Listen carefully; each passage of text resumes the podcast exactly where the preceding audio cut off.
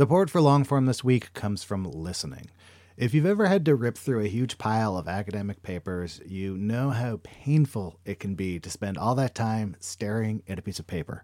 Listening makes it really simple to convert anything you have to read into spoken words that you can enjoy on the go. Uses AI to generate realistic voices that sound like actual human beings. Plus, it comes with a powerful set of tools that allows you to do stuff like skip over non essential text, but also take notes with one click. Your life just got a lot easier. Normally, you'd get a two week free trial, but listeners of Longform get a whole month free. Go to listening.com slash longform or use code longform at checkout. In 2022, Team Milk came together by sponsoring female marathon runners for the marathon in New York City. Today, they're more than 20,000 strong. In 2024, Team Milk is making an even bigger commitment to female runners and launching the only women's marathon in the U.S. designed for and by women. The inaugural Every Woman's Marathon will take place in Savannah, Georgia on November 16, 2024. You can learn more and register for the marathon at everywomansmarathon.com.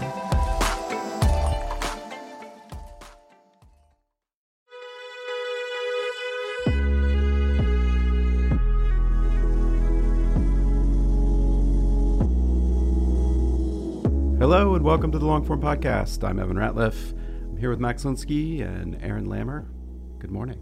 Good morning. This is so civilized, this introduction. Just really happy to be here on the program. Good sirs, hello. Uh, who's on the show this week, Evan?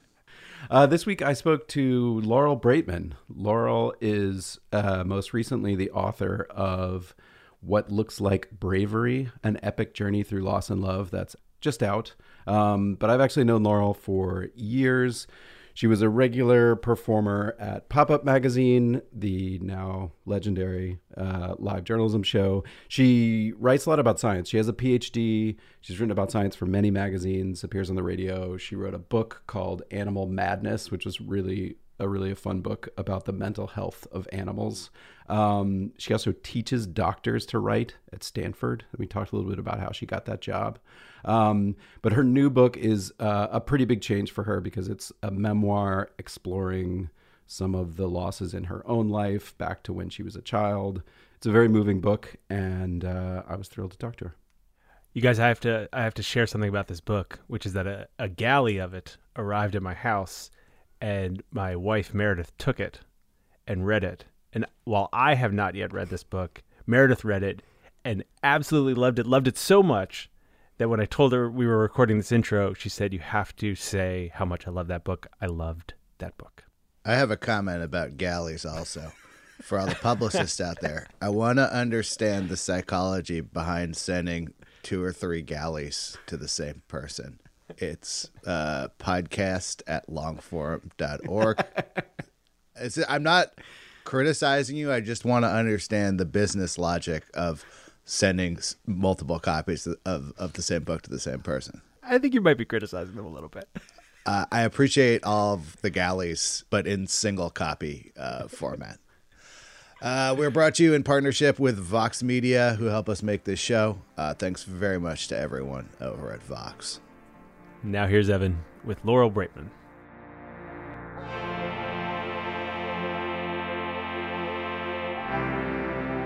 Laurel, welcome to the Longform Podcast.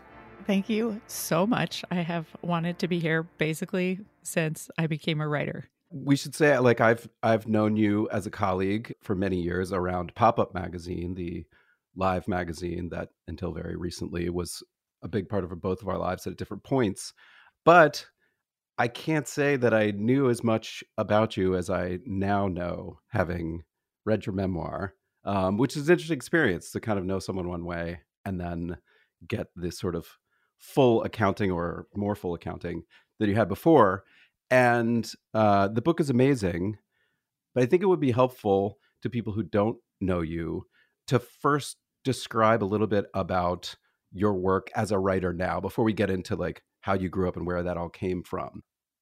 I'd say for the last 10 to 15 years, most of my stories and the things I've been interested in have been popular takes on science or the stories behind scientific breakthroughs that we might not understand, um, particularly science and medicine. So I'd really say I was a popular science writer and writer about medical topics um, and history of medicine, but ideally in an interesting, fun way. And that that's been primarily my focus up until uh, the last few years, where I decided to write about my own life. Well, it's funny that your last book is like about the interior lives of animals, and then you kind of like took that same lens and and turned it on the animal of yourself. Absolutely. I'm so glad you noticed. I was hoping someone would notice that because I think from the outside, uh, if you look at my work in a cursory way, it, it might seem strange, you know, that here's this person who writes about scientific stories, um, about non-human animals, about non-human nature, and then all of a sudden is is writing a memoir um, about her own life and about love and heartbreak and our dreams and how we become who we're meant to be. Uh, but to me, they're really related. I never thought about myself uh, as not an animal, and I've always been curious about the animal mind um, and also animal identity and animal emotional lives. And so this is just the next step in a journey, I think, for me when it comes to the stories I'm interested in telling most. I don't know if it was the first pop up story you did or just the first one that really uh, that I could never shake, which was a story about animals that were accused of committing crimes. It was not my first story. My first story was actually with you back when you still lived in San Francisco. And I don't know if you remember this, but you helped me edit a story about a student of Sigmund Freud's, uh, an amazing woman who lived in New York and had hundreds of pet squirrels and worked out lots of mysteries of the human mind uh, oh via God. her home squirrel zoo. Um, but no, I also did a story about animals who commit crimes. Um, I think you might be thinking of a story I did about a parrot in the witness protection program. Yes. Um, and my question was can animals, non-human animals who witness crimes, can they testify? Can they be reliable witnesses?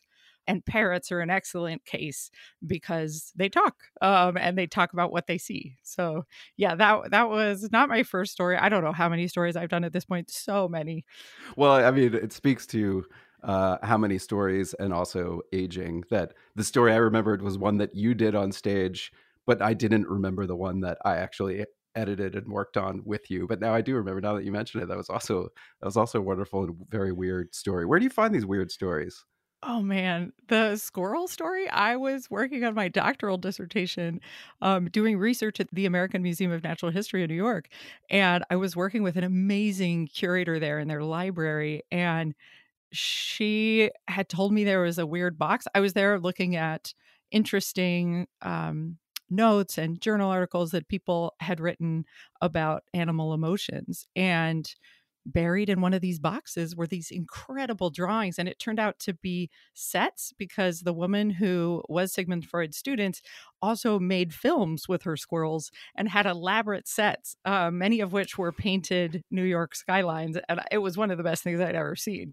Um, so i just you know fell down a journalistic rabbit hole trying to figure out who was this woman who were her squirrel actors what happened to these films um, so yeah, I you know, where do stories come from? I feel like the metaphorical broom closet almost always.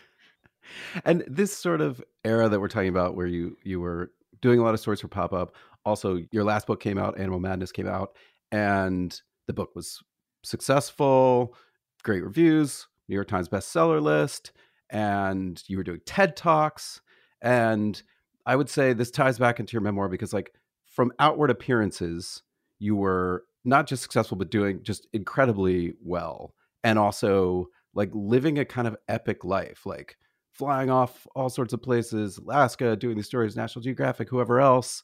You had done all this field work in all these crazy places and i feel like one of the aspects of the memoir that most caught me up was seeing that behind all of that you were struggling. And i'm wondering like at what point in that you started thinking i want to write about myself oh like if i could have gotten away with not writing about myself evan the truth is i still would not have written about myself have such vast and deep imposter syndrome about writing about my old life. You know, I'm a deeply privileged person for all the reasons you just said.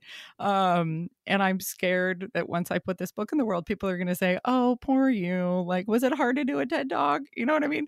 um, which is true. But I, my life was becoming unmanageable in a way. I was using success in many ways like a drug and I'd say like an analgesic on the sorts of difficult feelings I hadn't wanted to face truly since childhood. Um, and we are rewarded in this culture for these kind of outward forms of success that often have nothing to do with what's going on inside of you. And you know, I I didn't have substance abuse disorder. There there weren't some other things that you might have made it more urgent for me to pause on what I was doing and try to understand why I was doing it. And frankly, like there never really was like a huge mega failure or something that made me stop. Like I'm I'm still a Stanford professor. Like I'm still, you know, waiting for those good reviews of this book. Like, you know, I, I haven't stopped being like a rapacious worker um or hustler, but it was becoming almost impossible for me to stay in relationships I realized I wasn't open to the kind of authentic connection and love that I told myself I desperately wanted. And I'd say more than anything else, I just got really tired. And the more trophies that piled up and the more brass rings I was able to grab onto, um, the kind of lasting happiness and confidence I thought would come with those things just didn't. And so I think in some ways, the more successful I got, the jarring disconnect between how I felt interiorly became more and more obvious. Did you immediately sort of go all the way back to your childhood and say, okay, actually, here's where I need to look? Or did it take you a process to work your way back to there? Well, the way I wrote about it in the book is actually exactly how it happened. I was breaking up with my best friend and girlfriend at the time and was really messy and I loved her desperately and just couldn't make it work and she loved me too and I wasn't sure why I had blown it up um, but I knew I had blown up so many things like that in the last few years and I just couldn't stay with someone past 2 or 3 months which I'm not saying that being in a long term relationship means you're emotionally healthy inside. Like we all know plenty of people who are in the long term relationships who are not okay, right? Um, and and plenty of people can be unpartnered and be totally fine. But I really wanted it, and yet my decisions were constantly getting in my own way. And I was driving away from our breakup conversation, snotting all over myself, sobbing on the 101 South, and I turned on KQED and there was a show on at that very moment. It was a This American Life episode about a place in Utah called the Sharing Place where kids went after a loss. And the head of the program was talking about early losses and how if kids don't get the kind of support that they were getting at this place, that they're liable to run um, from true connection and loving relationships and I it hit me in the chest. I pulled the car over. I immediately started googling is there something like this around here in the Bay Area? I found one. I tried to enroll as a kid. and I called a bunch of other places and I was like, I know I'm in my 30s, but and these are for kids, but would you consider having me here? And they were all like, This is real creepy. No, you cannot come here as a geriatric teenager. Um, but you can be a facilitator for kids. You can train in how to support kids. And also, by the way, most of our facilitators are grown up kids who suffered a loss as a young person. And so I didn't start that thinking for sure I would write about it in some way. I guess when you're a writer, there's always that question, but that's not why I did it. I, I didn't think, oh, here is a here is a writing project. What I really thought was like, oh, I need some help to survive myself.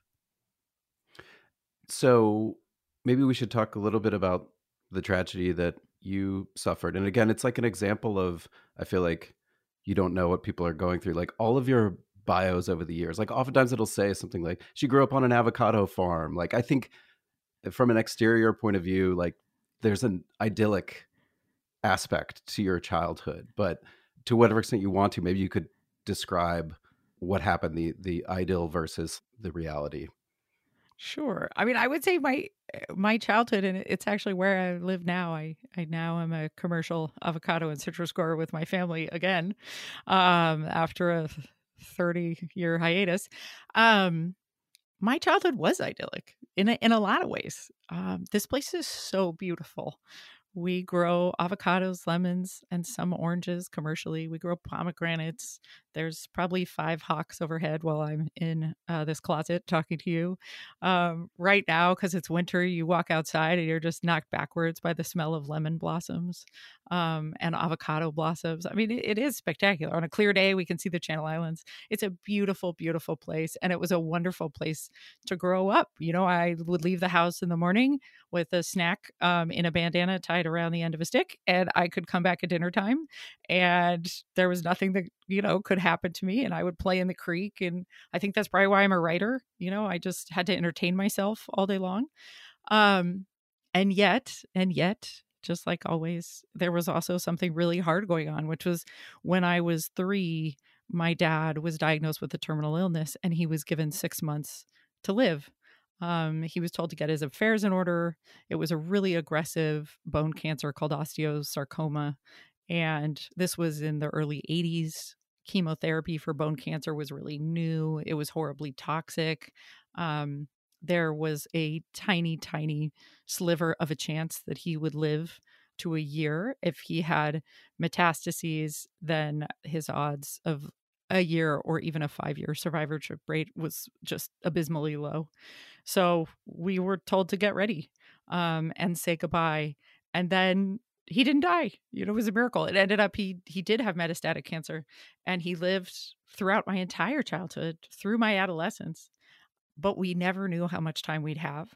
So we would get these kind of stays. So we would be able to plan ahead for like six weeks to the next scan. Um, and then the next scan would be clear. So then maybe we'd get another three months. Um, and tumors would pop up in some other part of his body.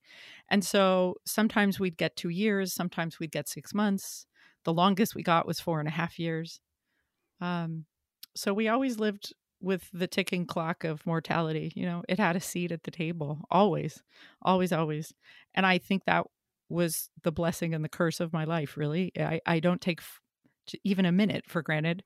Um, also, it's kind of anxiety producing, you know, to feel your mortality all the time. Yeah. And also, there, there seemed to be this, uh, because he was a doctor, he, he went and found treatments that would extend his life, but also was constantly preparing you for him departing and what he wanted for you.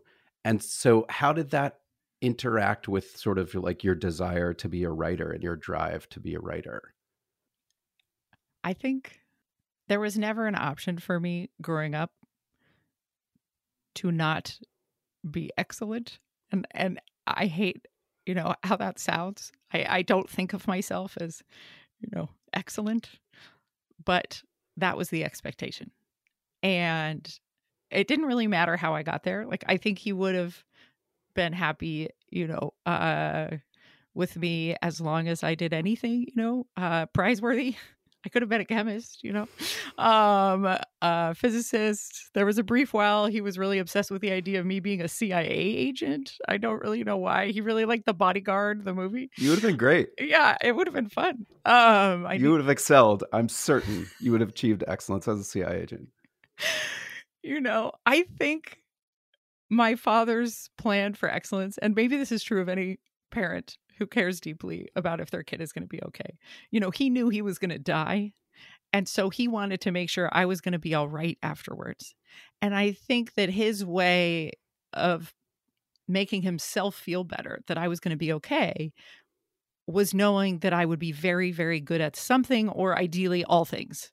And that if I was good at things, not not just career stuff but you know um fishing and fixing a carburetor and squishing a man's eyes out if i was attacked. I mean he really went down the list right of like survivorship skills.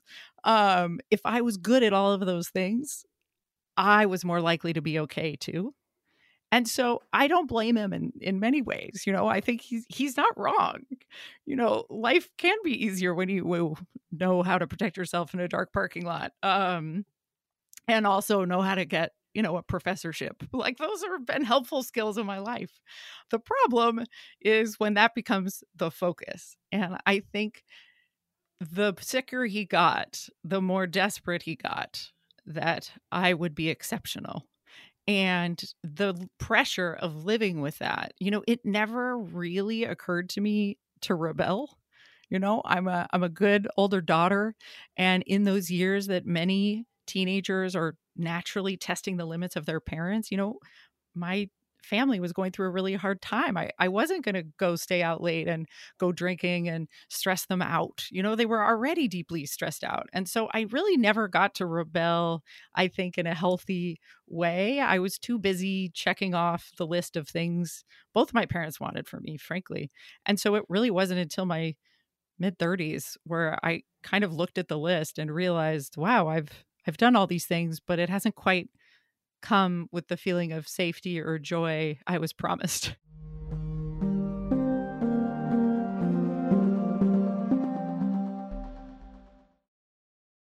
Support for Longform this week comes from listening. If you find yourself behind the eight ball, needing to read a bunch of academic papers or journals or any kind of dense reading material, you might make your life a lot easier by checking out listening. It takes anything articles, books, PDFs and turns the text into spoken word that you can absorb no matter what you're doing. The app has lifelike AI voices complete with emotion and intonation that creates a realistic and pleasant listening experience. So I had to go into the city for some meetings. I needed to review some PDFs threw them in there, listened to them on the way. It was both pleasant and I kind of forgot that I wasn't like listening to a professionally done audiobook or something. Like very quickly, the voices sounded totally natural and human to me.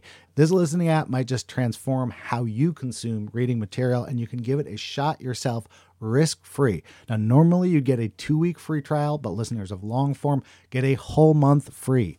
Go to listening.com slash longform or use the code longform at checkout. Listening. Your life just got a lot easier. Vox Creative. This is advertiser content from 26.2 Team Milk and their new docu-series Running Sucks. Is running the worst? Yeah. Do you love it? Do you hate it? I hate it so much. I hate it so freaking much. That you're a real runner now. I hate it. I'm Abby Ayers, a 37 year old mom from Utah who found herself running across the Manhattan Bridge in my first race ever. Running Sucks celebrates women who run and the running communities that carry them across the finish line. Running helped me in so many ways postpartum. It really is about taking my power back and proving myself wrong. For every person like you, I'm telling you, you belong, and I'm telling you, you can do it. I never thought the words would leave my mouth, but yes, I'm planning on running a marathon.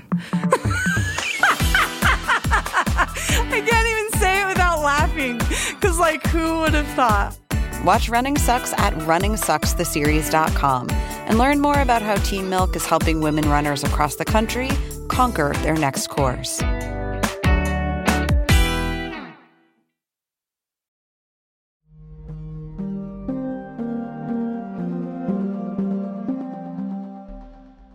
there are a couple of just very painful and traumatic moments that you're revisiting, um, including when your father died and also when you have a dog that died. I mean, both of those in different ways are are hard to read as a reader. And I'm wondering, as a writer, what did it feel like to like sit in those again? And did you have to create a process around writing about those moments?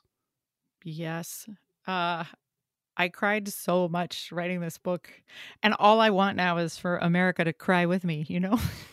I think, you know, I've felt this with everything I've ever done, you know, that writing a story or doing a radio piece or doing a pop up piece, whatever it is, you know, you're, you're just flying a flag that you hope other people see and then come stand under with you. And um, so I, I wrote this crying and sad and also happy. You know, it, it has all the human emotions in there longing, lust, regret, shame, fear, relief, um, joy. And to do that was hard. You know, I I definitely had to drum up a lot of courage to go back in time and face a lot of the hardest things. I mean, this book has the hardest moments of my life in it. Um, so I did things like, you know, for a couple years, I only re- listened to 90s hip hop because I was in high school and that's what I was listening to. And, um, you know, that and 10,000 Maniacs. So I, I, would go between like 10,000 Maniacs and like Cypress Hill um, to get into the right headspace in order to write about some of those times. Um, I kept a bottle of my dad's cologne on my desk. He would wear polo uh, when he went into work, and smelling that helped me. Um, he was a pipe smoker, Shippers Tobacco. I found some Shippers Tobacco online, and I would smell that. I, I needed my senses. You know, I really wanted to write a book that people felt like they could enter a world. I had never tried that before, so hopefully I've done it. But but that was the point, and that meant I I cried a lot too. Um, but you know, I've sort of stopped crying now. Like the the I've read it through enough times. Um, it still feels like it happened to me. Uh, but you know, I just recorded the audiobook and I was able to get through with only crying, I think, once. Did you find that, you know, when you're describing emotions and uh, things that lodged with you over a long period of time, like I'm thinking about like a feeling of guilt that you had around right when your father passes and you don't get the chance to say to him what you want to say or your last conversation is not the one you wanted to have.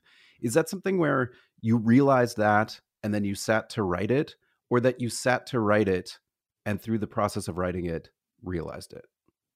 Definitely the latter. I write to understand myself and the world. So I was in therapy at various points when I wrote this, but I think, and now I say this to my own students, you know, you can only write at the speed of your own self awareness. So I really was unable to write about certain times or unable to write certain scenes until I had written a rough draft that wasn't quite there you know and then it was going back in and and and looking at myself you know a bit externally as a character um, and and realizing things that I think had I only ever been thinking about it, I'm not sure I would have accessed. So it's a process. I would say also getting older, like I never could have written this book before now, and probably 15 years from now, I would have different insights and I would write it differently again. But here is now you know this book is is a time capsule of the meaning i've been a- been able to make thus far in my life of these events but every time you have new experiences, you revisit past events and interpret them in new lights. And I'm sure that's going to happen going forward. But I wouldn't have been able to do it till now. I, I think I needed some accumulated wisdom. I mean, there's a level of sort of openness and vulnerability in writing something like this. I mean, you're talking about your uh, romantic life at different points and you go into sort of necessary detail on certain aspects of of things and and some of which are are positive and some of which are negative but what did it take for you to get comfortable doing that oh do do i look comfortable I mean, I read the book, so you were comfortable enough to write beautifully about these topics. But when you're writing very intimate aspects, are you sort of not imagining that anyone will ever read it at that point? Like, how do you get through sort of writing those parts? Exactly. I mean, I could only write it thinking that no one was going to break into my house and take something off of my computer before I was ready. I mean, I could not. I mean, you know, I wrote about my Barbie dyke bar, you know, like I had my Barbies have sex and, you know, anyway, small aside is only a sentence in the book, but that's one example, right? Like I also wrote about, you know, my dating travails and and and many other things you know my my biggest shames and disappointments and fears. And yes it, it's completely i had to believe that no one might ever read it. And i think i am not someone who imagines an audience while i'm writing because it scares me I mean, and I wrote this with a book deal in place, you know, so certainly my my conscious mind knew that a version of this would would see the light of day. But on a daily basis, when I'm writing about these intimate things, I couldn't think about somebody else reading it. And now, you know, you're one of the first people I've I've talked to and you're one of the first readers. I haven't had that many people read it yet. So this is going to be a really interesting kind of experience for me. I'm both really excited and really scared, you know, which is, is how I've felt about most good things in my life. you know, the sort of 50-50 mix of excitement and terror is the feeling I'm familiar with and and chase actively.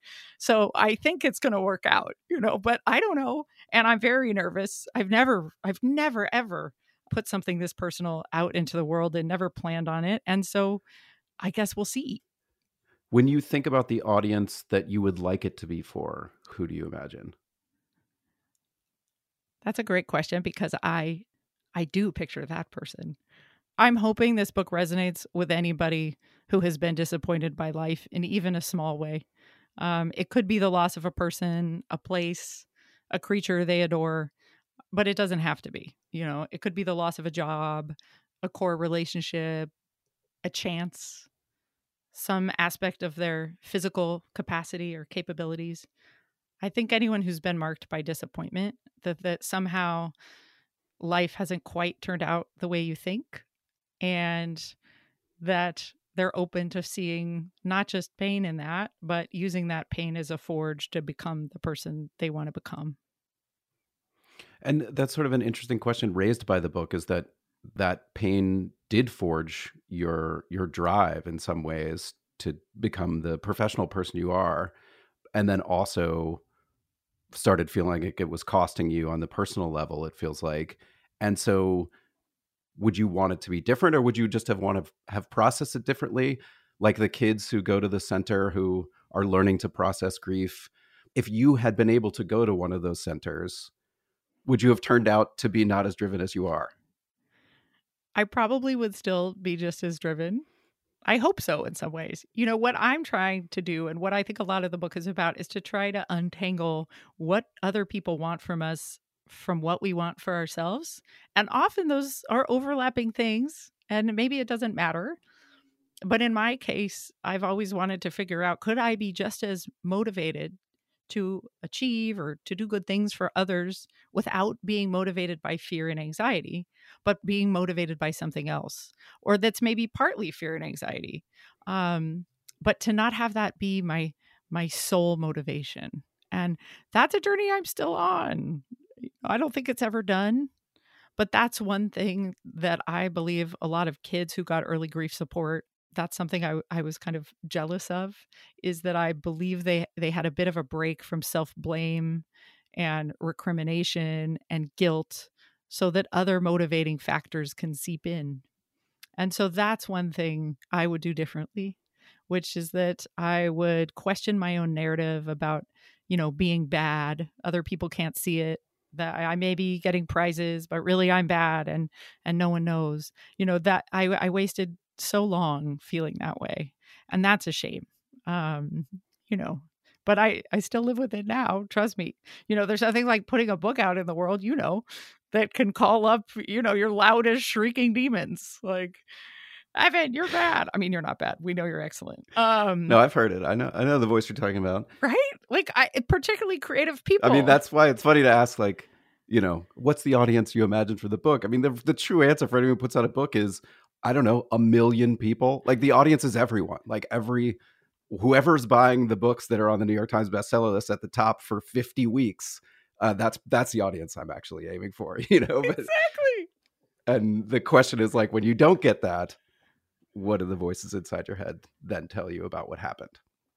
Exactly. And that's where I am now, where I keep telling myself, Laurel, listen, if one person reads this and feels slightly less lonely, in this life, or maybe stops blaming themselves just a tiny bit, or even for five minutes, or even for an hour while reading the book, or if it encourages people to ask some questions that maybe they're avoiding asking of the people they love, um, or making them face their own fears of mortality in a slightly healthier way, then then my job here is done. You know, I believe that in my heart you know what happens is i check my email you know and there's like something from the, my lovely publicist from simon and schuster you know so and so said no or so and so's considering it or you know like whether i'm on the Today Show or not is not going to be the mark of success of the last seven years I spent writing this book, right?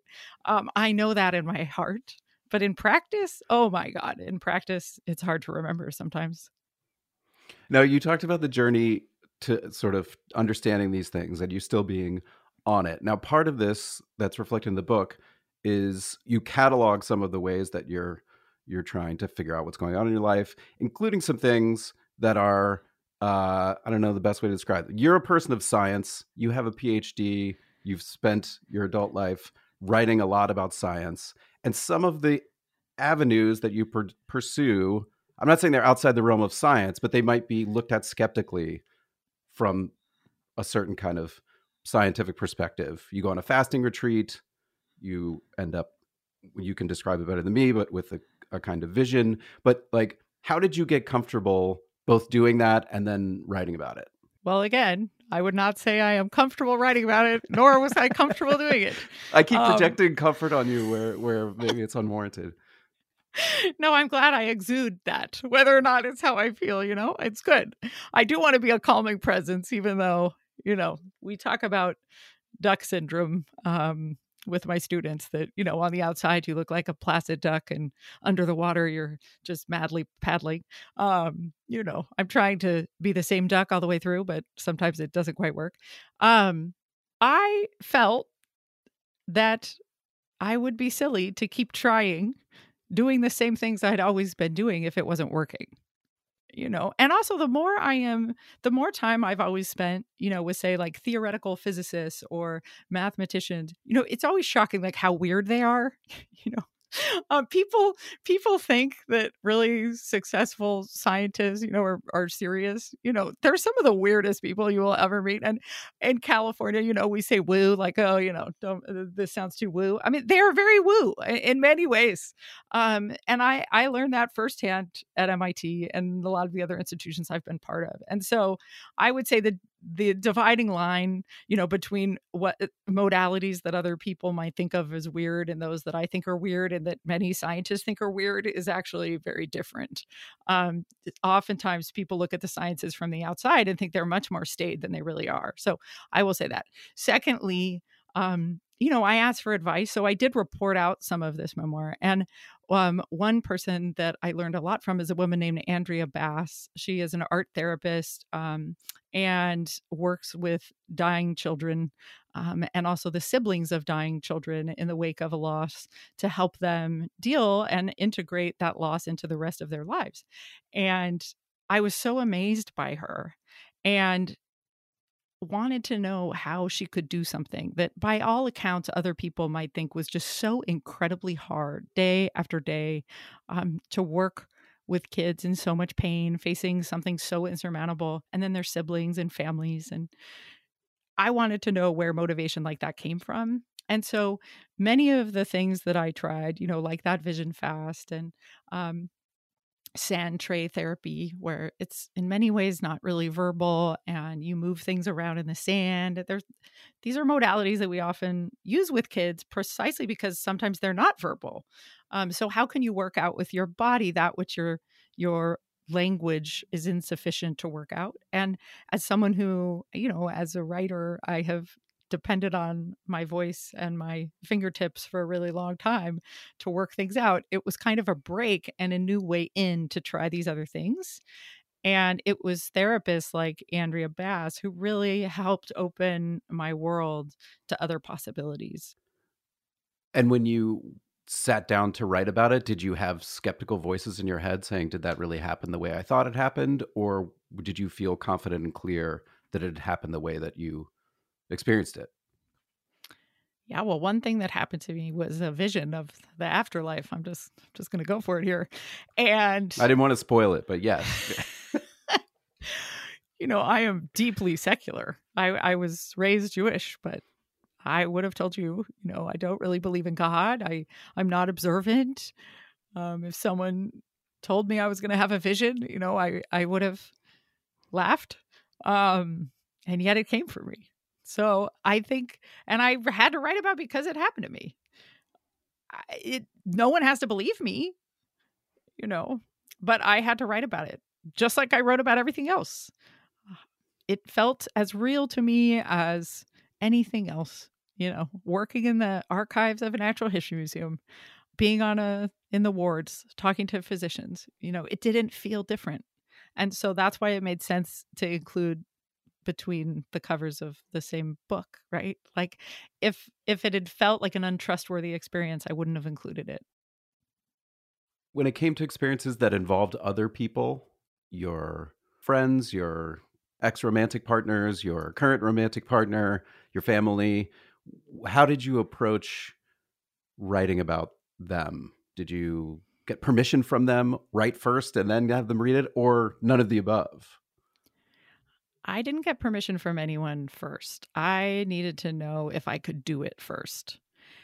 So I wrote a first few drafts using everyone's real names, including everything I could, and just hope no one would find it, you know, before I was ready.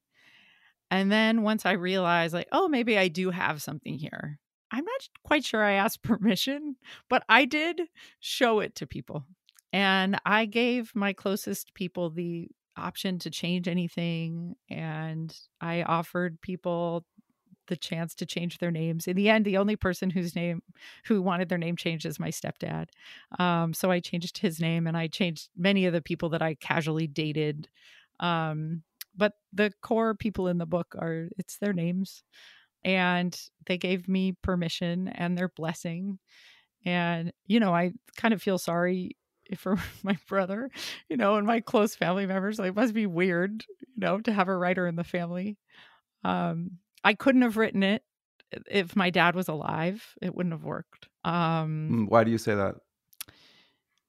Uh, you know, the a fair chunk of the book is about this, but he he was deeply in control of his narrative, which was also our narrative, and so much of the last 15 years of my life have been about how do I become vulnerable in my work. It's not something I was raised up as a writer to do. I it scared me to death. And so the book is deeply vulnerable and it had to be written that way. It would be boring. There would be no story if I if I didn't write it that way. So I don't think he would have approved. Um, and then the last part of the book is about my mom and and I couldn't have written that about her if she was alive either. So I would say that is a piece of advice, you know. I would give. It, it is easier um, to write about people if they are no longer here. I mean, surely something could get hurled at me, a tomato from the afterlife. I'm waiting, um, but I think they, I think they would approve. I'm pretty sure. Um, and my brother is happy with it. Thank God. I, I wouldn't be doing it, and and my now husband is also happy with it. Um, I did have to take out some slightly more graphic parts of the sex scenes because he was too mortified to have people he work with read it. but not all of them. Not all. Nope, not all. Not all. I know. Oh, it's gonna be funny, but it's all positive, you know. At least about him. I, you know, I I didn't want to write like a negative expose. You know, we just got married. I if, if there was a negative expose to write, I he wouldn't be my partner. You meant you you in passing there. You said uh, I was raised as a writer and made me think who raised you as a writer who would you identify as raising you as a writer did you raise yourself did someone else like where did it come from your your fundamental sort of approaches and skills my mentors um, I've been lucky. I was really lucky uh, in graduate school. You know, I was in graduate school for history and anthropology of science, but my main advisor, her name is Harriet Ritvo. She's incredible. She really cared about writing. She didn't have to, but she did. Um, and they really gave me a, a big range um, to write as myself, which I was really grateful for. And then when I came to the Bay Area in, I'd say 2009, I, I still really hadn't met any writers. Um, and through pop up, through, you know, many of our, our shared group of friends, I you know, I I wanted to impress them. um I wanted to be like them. And then maybe 2 years into when I was thinking about writing this book, I was introduced to Cheryl Strayed, who was a huge hero of mine. I just loved Wild, but I really also loved the Dear Sugar columns. I was living in San Francisco um, you know, when she was still doing those anonymously and really looked forward to those coming out on the rumpus and just thought it was amazing what someone could do with an advice column and turn it into such brilliant personal essay writing. Um, and I was lucky to meet her at a time when I still didn't know what this book was. And she gave me some incredible advice um, my little assignment she gave me was to come up with, I think she phrased it as like 11 moments in which you learned something, like a scene in your life in which you learned something. And I really scrapped the format of the book I was working on at the time and went back and did this. And, you know, now I've done it, uh, you know, with writers I'm teaching myself. And I, I think it's helped all of us. So I really did the book this way where, where I would take like three by five cards and I would draw a little drawing on the front that just jogged my memory of a, a, kind of moment of a scene in which there was an insight attached. And then on the back of the three by five card, I would write the insight. And then I put them up on the wall in an order that I thought more or less would work as a book. And then, you know, every week or a few months or wh- however long it took me to write a section, I would take the card off the wall and I would write it. And then I would put the card back up again. Um, and that really, you know, I don't know that she intended uh, that to be my system or anything, but it but it taught me a system, and I think I'll now use that forever. It really helped me, and it's helped a lot of my students. And when you're teaching these students, these are these are medical students at Stanford. Is the writing that you're teaching them for them about themselves to process their own experience, or is it like writing for patients, writing for other people? Sure. Yeah, I I'm the director of writing and storytelling, which is a really fun title because it can basically mean anything. And I would say, you know, what my students write depends on what they want to do. So, because I'm me and they know the kind of work I do, you know, I tend to attract students who want to write nonfiction, narrative nonfiction. And then I have lots of students, you know, who are working on fiction pieces. Um, other students are writing personal essay um, about their dating lives or um, really about anything at all that you you can think of. And I find, and I don't know if you find this way, you know, you work with so many writers. The the advice is the same in many ways, um, no matter what.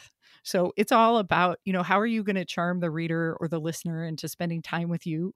What do you have to say? Why now? Why you?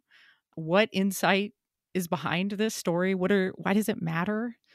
The world is noisy you know? What what can we learn from the story you're going to tell?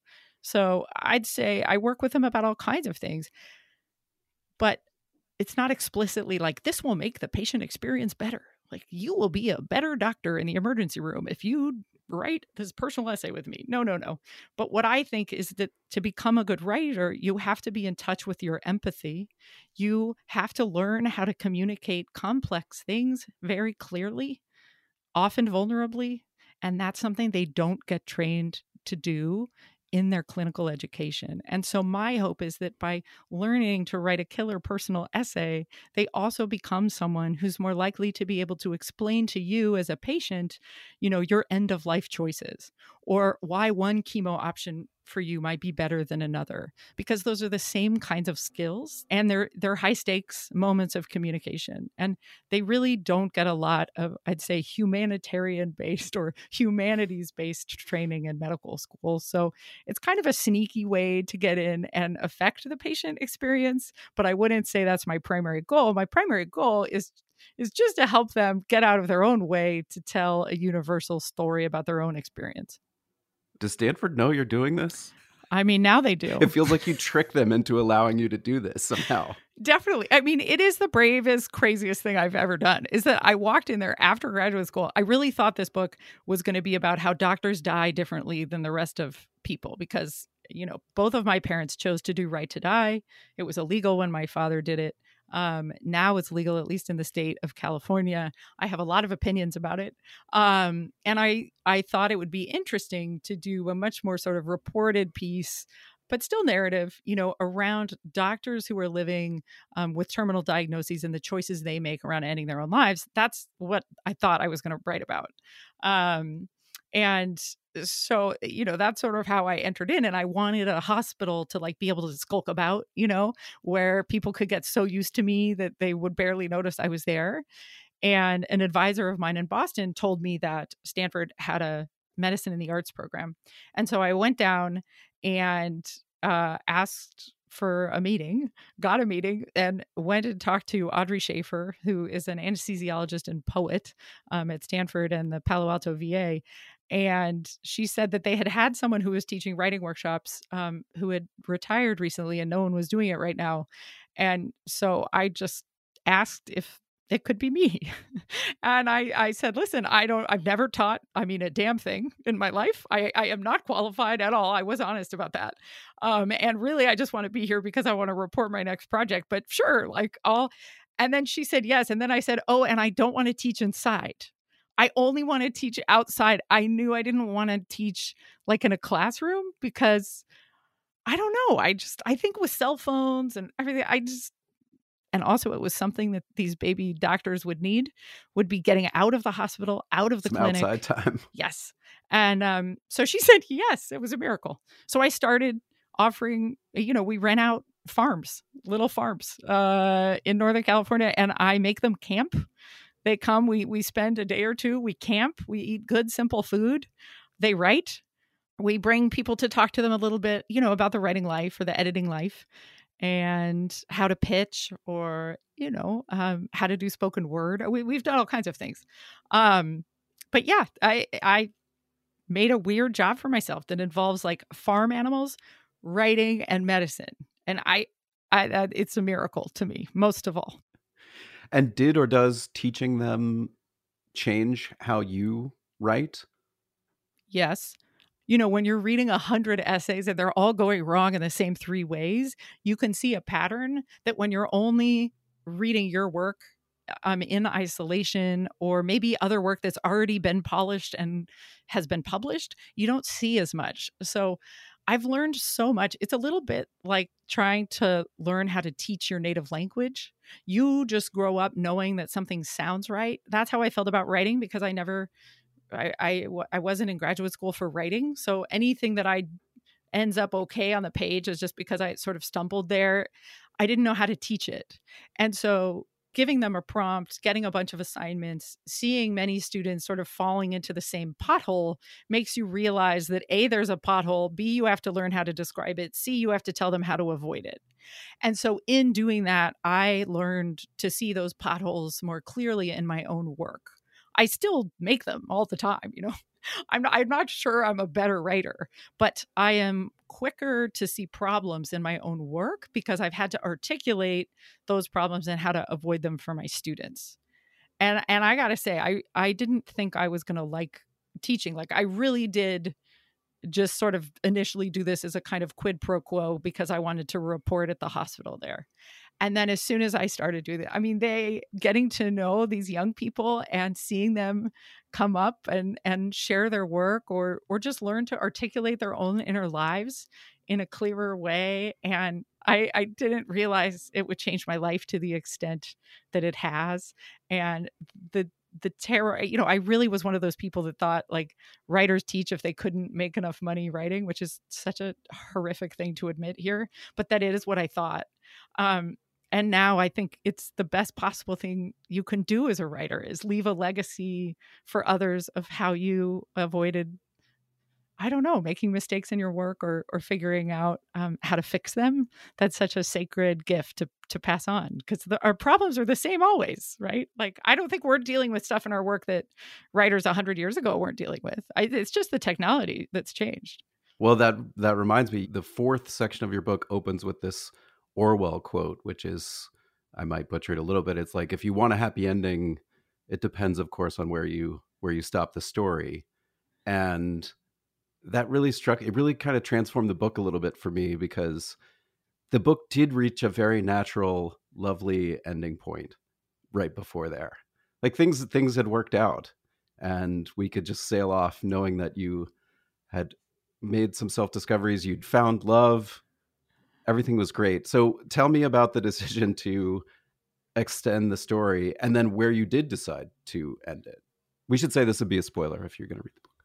oh yeah so hit pause now go read the book and then come back i'll be here with cake and kleenex for you um all i know is that there is always another piano that's about to fall out of the sky and on top of you if you were alive. It just happens. Um, the story had reached a natural conclusion, but because I was writing about my life, there is no such thing, you know. Um, I fought writing the last quarter of the book. It it takes place during the pandemic. It had been really recent.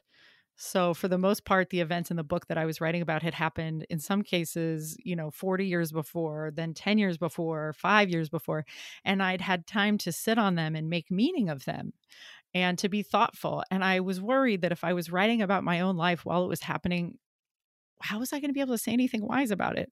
I didn't even yet know who I was yet. Like all these things were still happening to me. But I caved. and you know, it wasn't even my editor or my agent who told me it, it was my by now husband. Um and he just really felt like, listen, Laurel, you're just further down the path of so many of us whose parents are aging into a place now in which we're going to have to have these difficult conversations you know where people who you know 10 years ago really weren't talking about their death now like all the boomers are inching closer right? Um and you know i'm in my mid 40s most of my friends parents in the united states you know we're we're still alive and he really felt like you have lived this in a kind of extreme way, but in a way where you might have something helpful to say for other people. And he felt really strongly about that. Um, that here was a chance to help some people face their own deaths um, with a kind of bravery that I had seen firsthand that maybe I could write about. And I just really didn't want to do it. I wanted to be done. I was a year past my book deadline. You know, I wanted to be done. Um, but he was right, and I'm I'm glad I did it. Was there? I mean, this is going to sound like I'm making light of it, which I'm absolutely not. But like, there's a part of going through the deaths of both your parents and all the things you write about, and then at the very end, having your ancestral home destroyed by a wildfire. That's almost like did it feel like it was almost too much to put into the book? Yes. Yeah, that was also why I didn't want to put it in there. You know, where I was just like, aren't people gonna get tired? I'm tired and I'm I'm living it, you know? Um, yeah. And also I walk around right now. I mean, actually, this is interesting. My anxiety has gotten a little bit better since the final edits were turned in and the book is now printed and I couldn't add anything else. But I did it was this weird, funny, superstitious part of me that just was worried something else was going to happen that I would feel like I need to do like yet another tragedy that I would need to have to smush into this thing. And there was something about when I finally couldn't add anything else that a little bit of that anxiety went away where it's now like okay that's done. Do i think hard things are done happening in my life? No of course not. Um but because I was writing about hard things, there was this weird pressure of like, oh God, well, what if something else happens? Do, do, I need to get it in there? Do I need to incorporate that? Is it a lie if I don't share it? Um, and on the other hand, being like, did this overwhelm people? Like, I, I'm having nightmares every night right now before the book com- comes out. Uh, and I remember this from the last one. It's just, you know, you can't control it. And I, yes, I will be fine if one person reads it, but also as you said, I of course I want the whole world to read it. And I had a nightmare the other night. I was at some sort of book festival or something, and one of the organizers came up to me and they were like, uh, "Your time to speak has been shrunk to 90 seconds, and also your books have not arrived." And I, I was like, oh no. And so I like was stuck inside this weird building in a place I've never been. And I was running floor to floor looking for my books. And then I find like these three organizers and they're sitting at a folding table at full on folding chairs. And I was like, hi, I'm Laurel Braitman and I'm about to go on, but I lost my speaking slot and I don't have a book. And they kind of calmly looked at me and one at the end said, Oh, Laurel Braitman, yeah, yeah, yeah. Uh, I work uh, on Reese Witherspoon's book club and we considered your book, but too many bad things happened. oh and that's when I woke up. Very explicit. My subconscious is this is exactly what I'm worried about, you know, that like somehow too many hard things are going to turn people off. And yeah, one of my core fears is that somehow writing about these hard things, you know, will overwhelm people or it's too much. And then I just come back to my inner core, which is wait a minute, you know, like I listen to sad music to feel better, right? Like I cry in a book and it sets me free. I feel less alone. So turning away from it and the hard things has never been in my DNA. I, I didn't have the option, A, and B, it's where my life's motivation comes from. So of course, you know, I had to I had to put in the hard things and the chips will fall where they may. But also I do think, you know, people like myself are out there who are looking for stories that give us license to feel our own hard things. Yeah, and if I could make the argument that we're at a happy ending part of the Orwell quote, the happening part of the story, the book is it's about to come out, and at least one person has read it and been moved by it, and that person is me. Oh, thank you so much, Evan. Thank you for coming on the show, Laurel. I'm so grateful.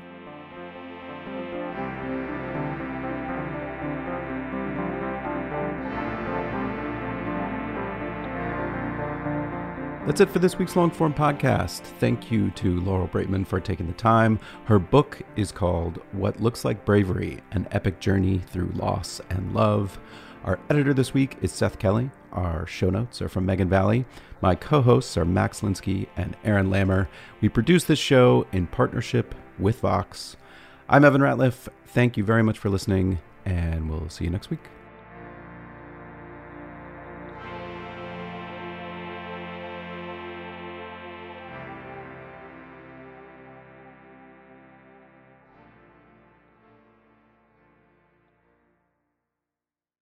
Support for Longform this week came from Listening. Listening makes it easy to convert written text to pleasant audio tracks that you can take in no matter what you're doing.